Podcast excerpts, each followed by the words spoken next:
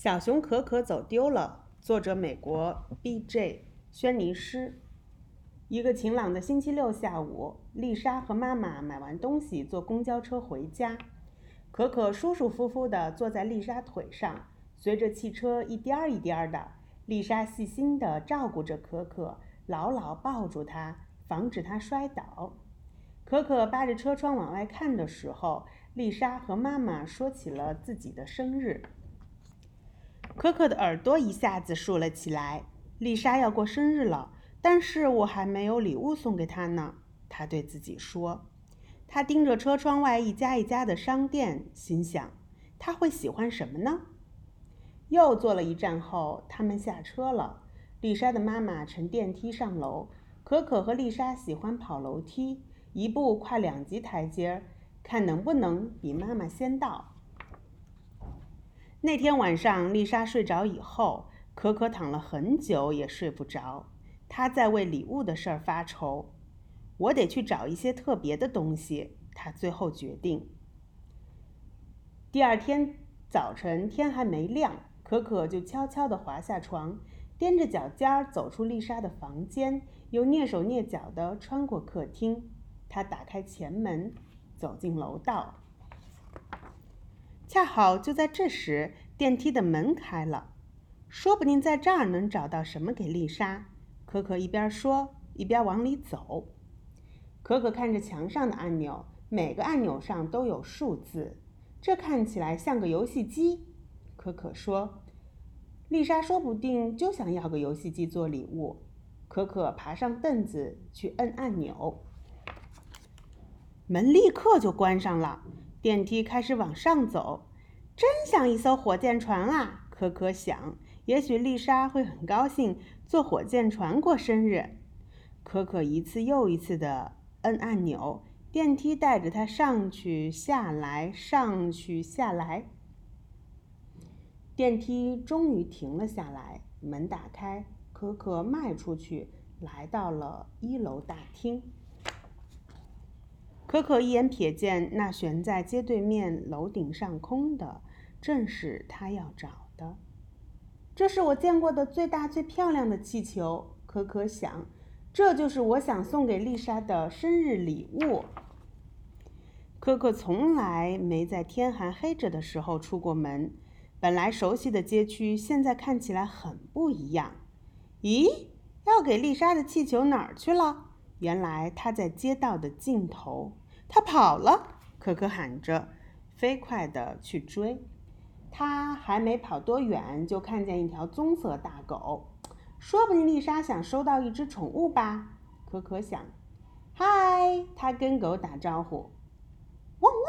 狗大声叫起来，咬住可可的背带裤，叼着它在街道上走。他们走到拐角时，一辆轰隆隆的大卡车放慢速度开过来，一捆厚厚的报纸从车里扔到人行道上。狗吓了一大跳，嘴巴一松，可可便落在了那捆报纸上。报刊亭的老板甘泽尔先生发现了独自坐着的可可。“你是从哪儿冒出来的，我的小朋友？”他把可可放在书架上。我想是有人不小心把你弄丢了。你看上去是个很特别的小熊，我敢打赌他们一定会回来找你的。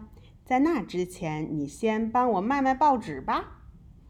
可可高高的坐在架子上，能看见报刊亭里发生的所有事情。有人来买报纸的时候，可可就害羞的朝他们微笑。这一定是个工作，可可说。我一直想要个工作。一位女士在报刊亭前停下来问：“那个小熊多少钱？”“对不起，夫人，这个小熊不是卖的，它走丢了，正等着主人来找它呢。”甘泽尔先生说。“走丢？”可可从来没想过自己会走丢呀。他想到了丽莎，知道她肯定在为自己担心。然后他想起了气球，他早把这回事忘得一干二净。气球上哪儿去了呢？可可上上下下搜寻着街道，天已经不黑了，但是哪儿都不见那个漂亮的气球。他很难过，又很困。他想回家和丽莎在一起，想着气球和家。可可不知不觉睡着了。就在刚醒的时候，他听见一个熟悉的声音。满脸焦急的丽莎正在问甘泽尔先生：“他可不可以贴一张启事来找丢失的小熊？”小熊，嗯，画的不错呀，小姑娘。甘泽尔先生说：“不过你已经不需要贴启事了，你的小熊在我这儿呢。”甘泽尔先生把可可从书架上拿下来，还给了他一只很大的棒棒糖。这只棒棒糖看起来就像他想给丽莎的那个气球。谢谢您，先生。丽莎说：“可可，谢谢你帮我忙。”再见，甘泽尔先生说。可可和丽莎都高兴极了，他们一路跑回家，一直跑上楼，一步跨两级台阶儿。